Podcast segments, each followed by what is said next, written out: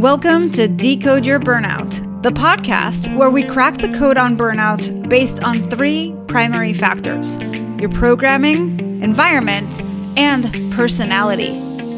We also feature experts who debunk the myths about what it takes to be successful in their industry and spin those tips to fit the workplace so you can optimize the way you work. I'm your host, Dr. Sharon Grossman, a psychologist turned coach, author, and burnout expert. If you're burned out and want to go from exhausted to extraordinary, book a free breakthrough session with me by going to bookachatwithsharon.com. And if you want to see how you're doing and what to focus on next, download the Burnout Checklist. You'll find the link in the show notes or go to bit.ly forward slash check your burnout. Now let's get started.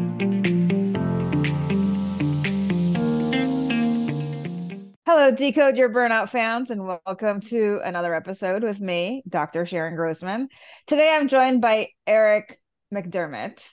Now, by day, Eric is an equity partner at a financial services firm with more than 60,000 clients.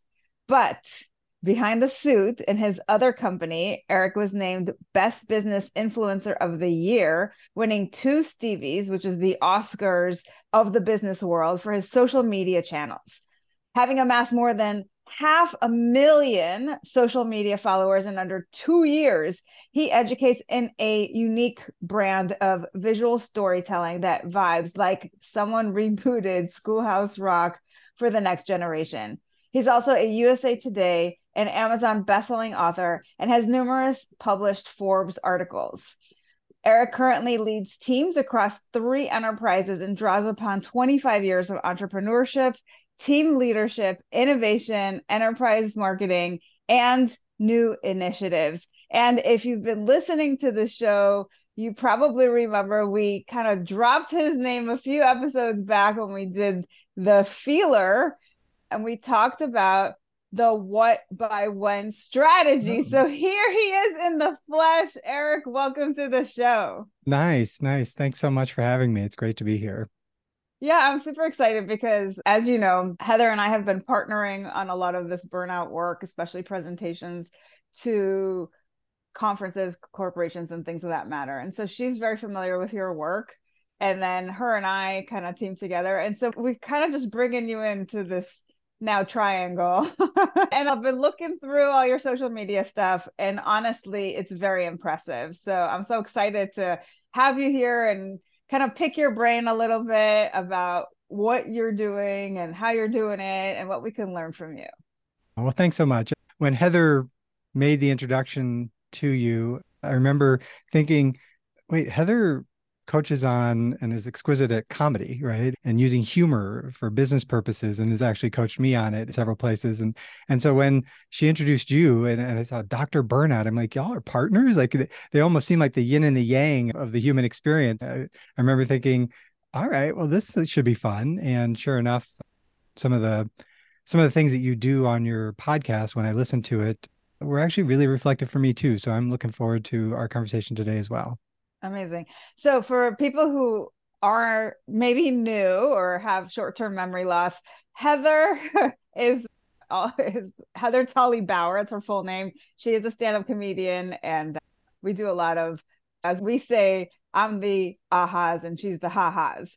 So I like that. Yeah. I like that. All right. So Eric, so many things that I could ask you, honestly, but why don't you start us off a little bit about your burnout experience because I know you've had that, and then we can go from there. Yeah, and knowing I was going to be on the show, it really gave me a great chance to reflect on it a bit. And I guess before I share some of my examples, I'll first share that I've broken burnout really into two categories for myself. Mm-hmm. One is what I'd call situational burnout, and the other one I'd call existential burnout. Okay. And I've experienced both but I like to make the distinction because I orient to them very differently. And mm-hmm. so situational burnout for me happens pretty regularly. And I've learned there's really two types of situations for situational burnout. Like there's situations we find ourselves in, and there's situations we produce. And I tend to not do things half assed. And so I'm often producing lots of new situations. It's just who I am. And so usually when I'm trying to attain some new capability or set of outcomes I've never produced before, I put myself at risk of situational burnout because when I'm trying something new, I have to accept things are going to fail, they're going to stretch my capacities. And so effectively, I'll have several projects at any given point in time that knowingly press against my capacity.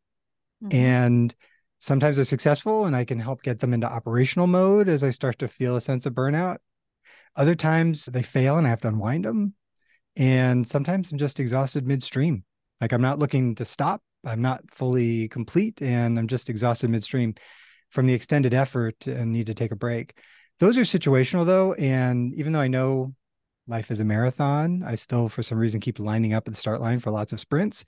And to some degree, situational burnout, I think, appears to be inevitable for me. Uh, there's some amount of that. And I had to think about it like, well, why do you keep doing that? I think mostly because I enjoy things most when I've got creativity and problem solving at work on something I believe in. And that doesn't mean I won't burn out on them. I just notice that those are also really satisfying opportunities for me. And so I'm not looking to avoid situational burnout. I'm more looking to manage them and handle them sustainably. Mm. Right. So sometimes that's converting them from attaining that new capability to saying, hey, I'm going to now maintain that.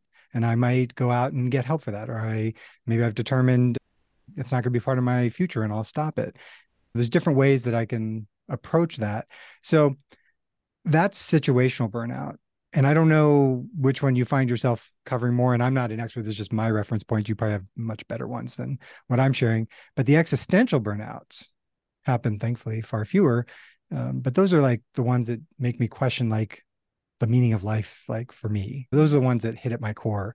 Those aren't ones I'm anticipating. Those are not ones I want. They're not ones I look to create, like the situational ones. And I'd say most recently, I experienced existential burnout at the end of 2020, which I'm imagining would not be an uncommon place for several people. Mm-hmm. Of course, we knew COVID broke out. We had the pandemic, right? And for anybody who's a business owner, they may remember that in the CARES Act, there's a provision called PPP, right? Yes. Huge provision. Yes. Yes. And it was so confusing and so detailed. And the US government was effectively tilting this up in real time. And business owners didn't understand it. So I decided in one of my roles on the financial services side to stay on top of the ever changing, like literally every 24 hours, new decisions and rulings and regulations were coming out on this thing for business owners. And I took on being a bit of a tip of the spear to keep current on it and did these national webinars for thousands of small business owners across the country, helping to unpack it, helping them to understand if they qualify, helping them to understand it, helping them to figure out if it made sense for them and how to navigate it because the requirements were changing constantly. And so that took a good 12 straight weeks of literally preparing for a webinar. The next morning, say at 10 a.m. my time, I got compliance approval because it's a regulated industry on my content that I was going to share. And then I wake up and at four in the morning, I find out the SBA changed the regulation overnight. Wow. And I had to adjust it in real time and it was just constant. And that was rewarding. Like that would have just been a situational burnout for me. Right. Like when it was done, I would have just been, hey, that my sprint is complete. I did my job. That was great. Except that right as that was completing uh, in December of 2020, I also learned that my wife was diagnosed with a, a rare aggressive form of breast cancer. Oh, wow. And that's a tough situation, I'm sure, for anybody who's been through it. And couple that with the fact that it's now COVID. So I'm literally not allowed to go with her as the doctor delivers the news and she's trying to hold it together. I can't even be there. I could call in and listen, but I couldn't be there with her. There was a lot of that going on. And it was really hard. You know, we have three kids at home at the time. Mm-hmm. And holding it together for them, being of support to her. Like, obviously, she had the harder time of that than I did, of course. But right after that situational burnout, all of that effort and exhaustion, and just having spent myself, and then hearing about my wife's breast cancer, that really put me in an existential burnout, like one where I'm like, what am I doing? Are mm-hmm. these the things I should be doing? Is this what matters? And really questioning like what was most important. Now, clearly, nothing makes your family and your marriage more front and center than having to support you know someone you care about in that kind of fight. And the good news, like fast forward, just so I don't have anybody sitting in any worry, she is fully cured. She is complete with all of her treatments, and according to the doctors, there's no reason to look back, just to look forward. So we're in a good spot now, but that definitely caused some real challenges and made me have to rethink and recenter to get back on track.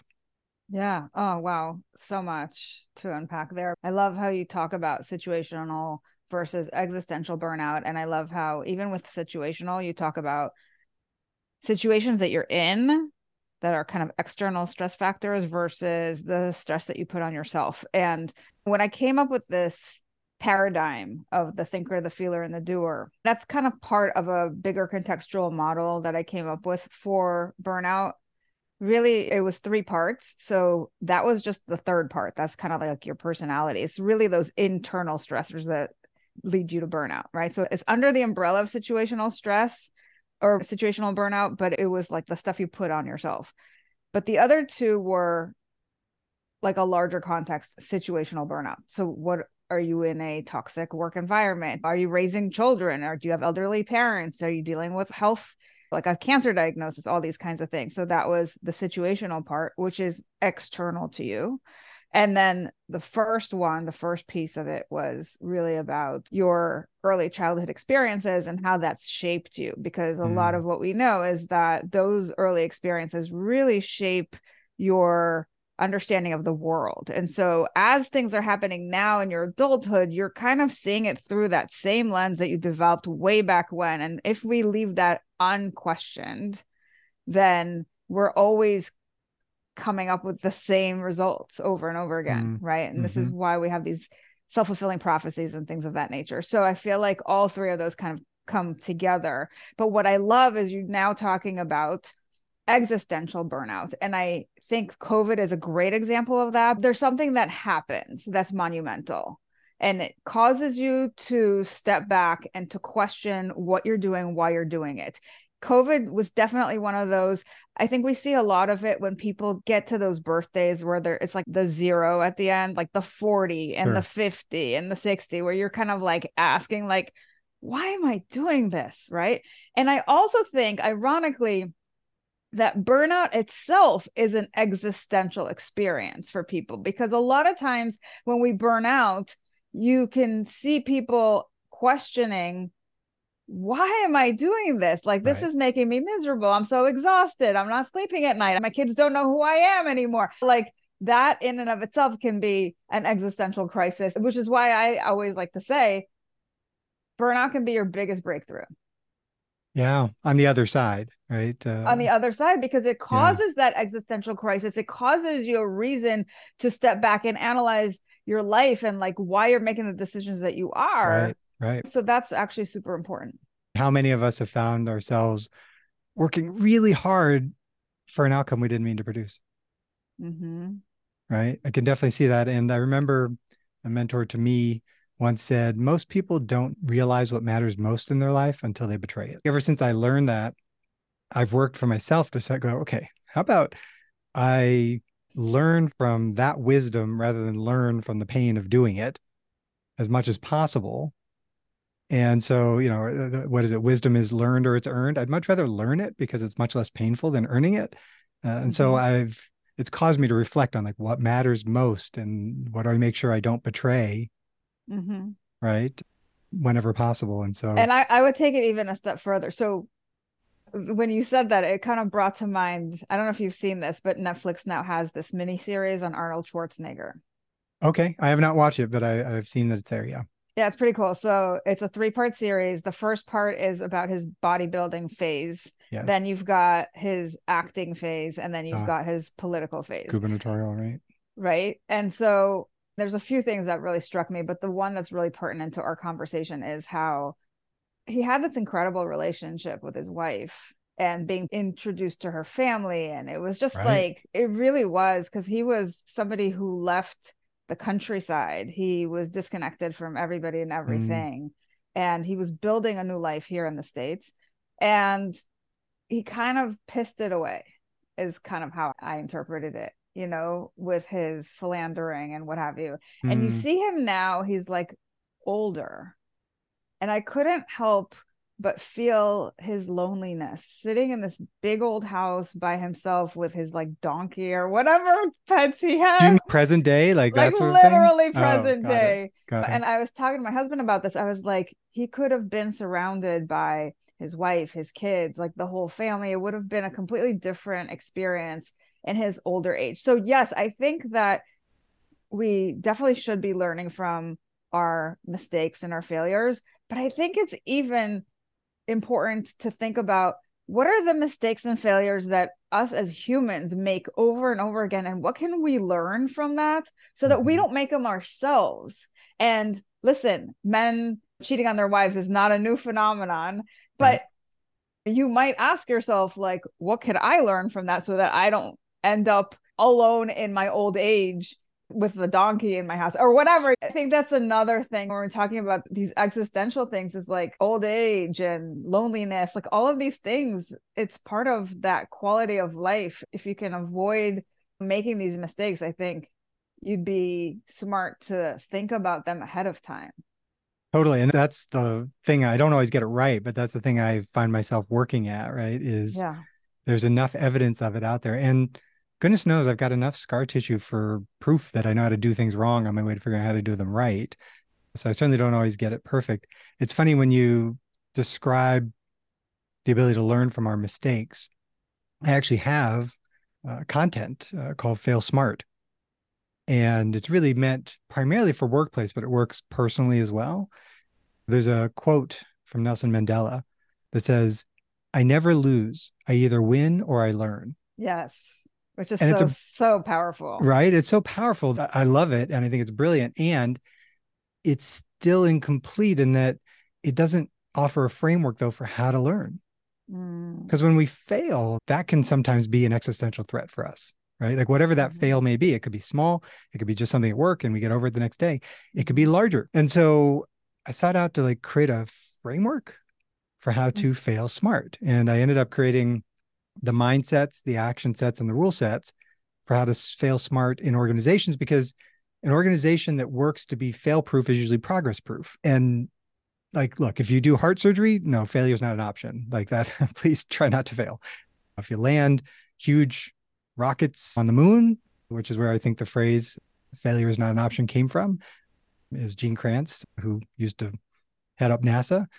But for most of us in life and in business, we can't afford to fail. And that what I end up looking for is okay, so then how do you produce a return from that fail? And that's the learning part.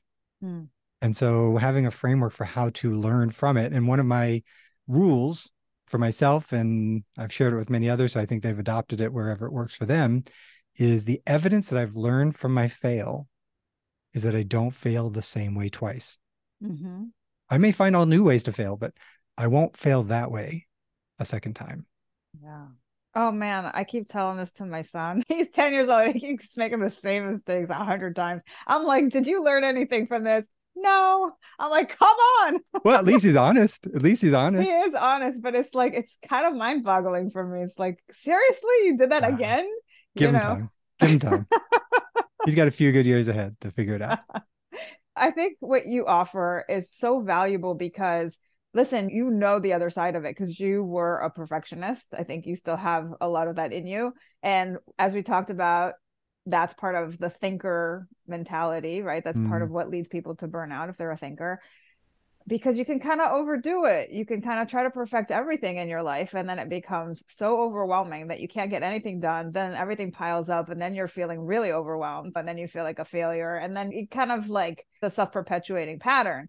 So what I love is now you're really embracing failure. You're teaching mm-hmm. people how to do that themselves. And I think that in and of itself might be a great strategy, especially for our thinkers as a way to prevent burnout. Yeah. Yeah. Or if nothing else, yes, it would potentially prevent burnout because the story we would tell ourselves about the fail would potentially change. Right. The fail right. isn't a demonstration of something that needs to be harmful to us, right? It's just the evidence we're human. And that when you have a structure for, okay, so now how do I produce a return with that? Right. And there's like, wait, three ways I found to do that. But like once you work that, you go, all right, here's what I now know that I didn't before and how I'm going to be able to take this on going forward. All right. I did not lose. I either yeah. won or I learned. And I actually think that's really important because we're wired for constant progress. We're constantly moving towards yeah. something. We have goals. We're always trying to accomplish something. And when we accomplish whatever it is that we set out to do, then we have the next step, the next mm-hmm. goal, the next mm-hmm. thing that we want to achieve. So we never stop. We're just constantly in that perpetual motion. Now, you might think if somebody has attained like the greatest peaks, like they have made it to the Olympics, that they really should be happy they should be content because they've achieved like that is huge, right? Like how many people don't make it?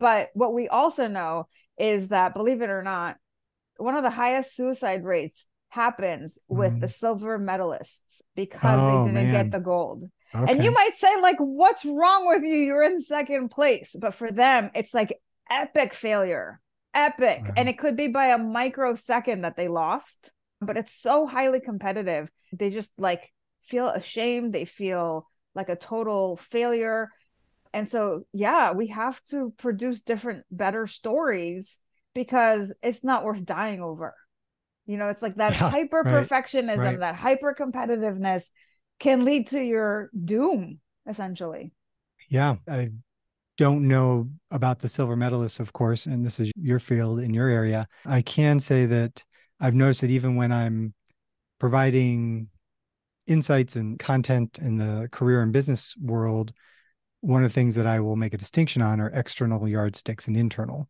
measures. And those external yardsticks, like there's a place for them. Like when we're trying to understand our value in our careers, like from a marketplace standpoint, like how the help we can provide has a market standard and are we exceeding that? There's helpfulness in seeing external yardsticks. And then there's places where external expectations are not helpful. And so, this idea that, to your point, someone can potentially have been second best in the world at something and think themselves as having failed is a really tough one to manage. It also helps me to think of a distinction I make because I see it like even in the financial world, but I see it this interesting thing in our society where we tend to default to a want for more as opposed to a strategy for enough. Mm-hmm. Oh my God, that is like tweetable.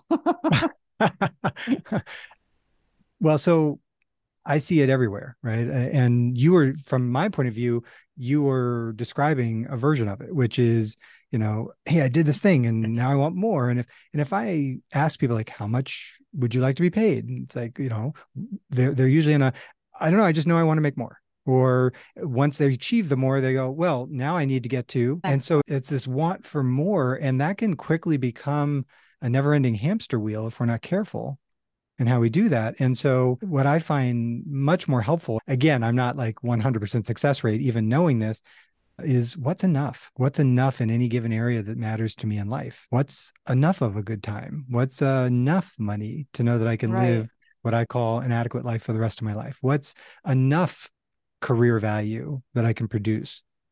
Right. That is such an important question, Eric, because I feel like, and I just want to clarify, we're not saying don't have goals, don't be ambitious, don't go I've got after plenty of them. That's right. No, I've got a lot but of But it's when you're so focused on that that you lose the bigger picture. And this is where people end up in burnout or existential crisis. I have clients like this who have been incredibly successful and they're miserable Right. And then they're like, well, can I leave? But what do I do? And then only after they finish working with me do they get to the other side and they're like, oh, now I get it. Life is about experiences. It's about making memories with my family. It's about enjoying my time when I'm away from work, not just when I'm at work. And there's so much more to life than just the accomplishment, right? So it's like, yes, you want to be driven. Yes, you want to accomplish things. Yes, you want to have a mission and a purpose.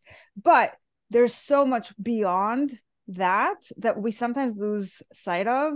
And that's where the existential breakdown, I think, happens. So I'm so glad that you brought this to the forefront for this episode because it's an important topic that we really haven't talked about per se. And I think it deserves its own episode. And I'm grateful for the experiences and just the tools and the resources and the different ways of thinking about it that you've presented. Now, for somebody who is interested in learning more about those strategies that you said you created about failure, and you've come up with a ton of teaching materials, where can people go to learn more? Thank you for that. I would say the easiest way to find some of the content where I, I talk about some of these frameworks or share insights that I found helpful for myself and others, my TikTok channel and by the way, if you're over the age of, we'll call it 35 and you don't have TikTok, you don't need to have an account in order to watch videos, you know, or search for it or be able to watch those. Uh, but I have quite a bit of content there. That's where the half a million followers in two years came from. The other place, though, for those who don't have TikTok and would like to see some of it, is I've got Forbes articles. So if you search my name, Eric McDermott, and Forbes on Google, there'll be a dozen or so Forbes articles on everything from career insights to workplace teams, marketing, branding, leadership, and even mindsets for how to fail smart. And so all of those things are in that content as well. I am working on some online courses. I've got a book called Team Amplifiers. It's already on Amazon. It was a new release bestseller in seven business categories. So that was fun. And I've got a new one coming out this week called Career Amplifiers, which is really for individuals looking to have a little bit of a field guide for how to get ahead. So those are some of the ways that folks could potentially look up some of the stuff that I'm working on. And I know you have a YouTube channel too, don't you? I do. I do. And if you go visit it, you might be one of the 23 that seem to have gone. It is remarkable how uh, I can have so much success from an interaction standpoint on a platform like TikTok. And yeah. yet, for some reason, when I put the stuff on YouTube in the longer form, it's just not attracting folks on the view side. When folks yeah. view, they seem to appreciate it. But anyway, so I'm actually probably going to rework a lot of that YouTube content because one of the things that I've learned in doing TikTok is there's a power to brevity. Yes. And it has taught me how to take concepts and explain them in under a minute.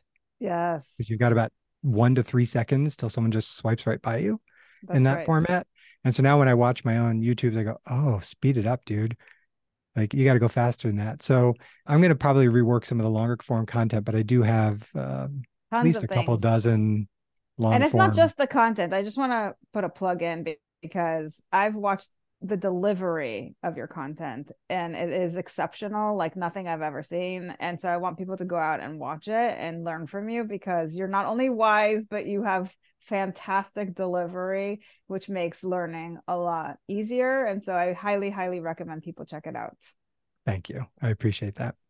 Absolutely. And thank you so much for being with us today. It's a pleasure. Thanks so much for having me. Now, for all of you thinkers out there, what did you think of the show? If you are a feeler, how did hearing this make you feel? And if you are a doer, what are you going to do based on what you've heard? Now, regardless of what your personality code is, my goal is to spread the word that burnout is a unique experience. And by decoding it, you can find solutions that are equally unique to you.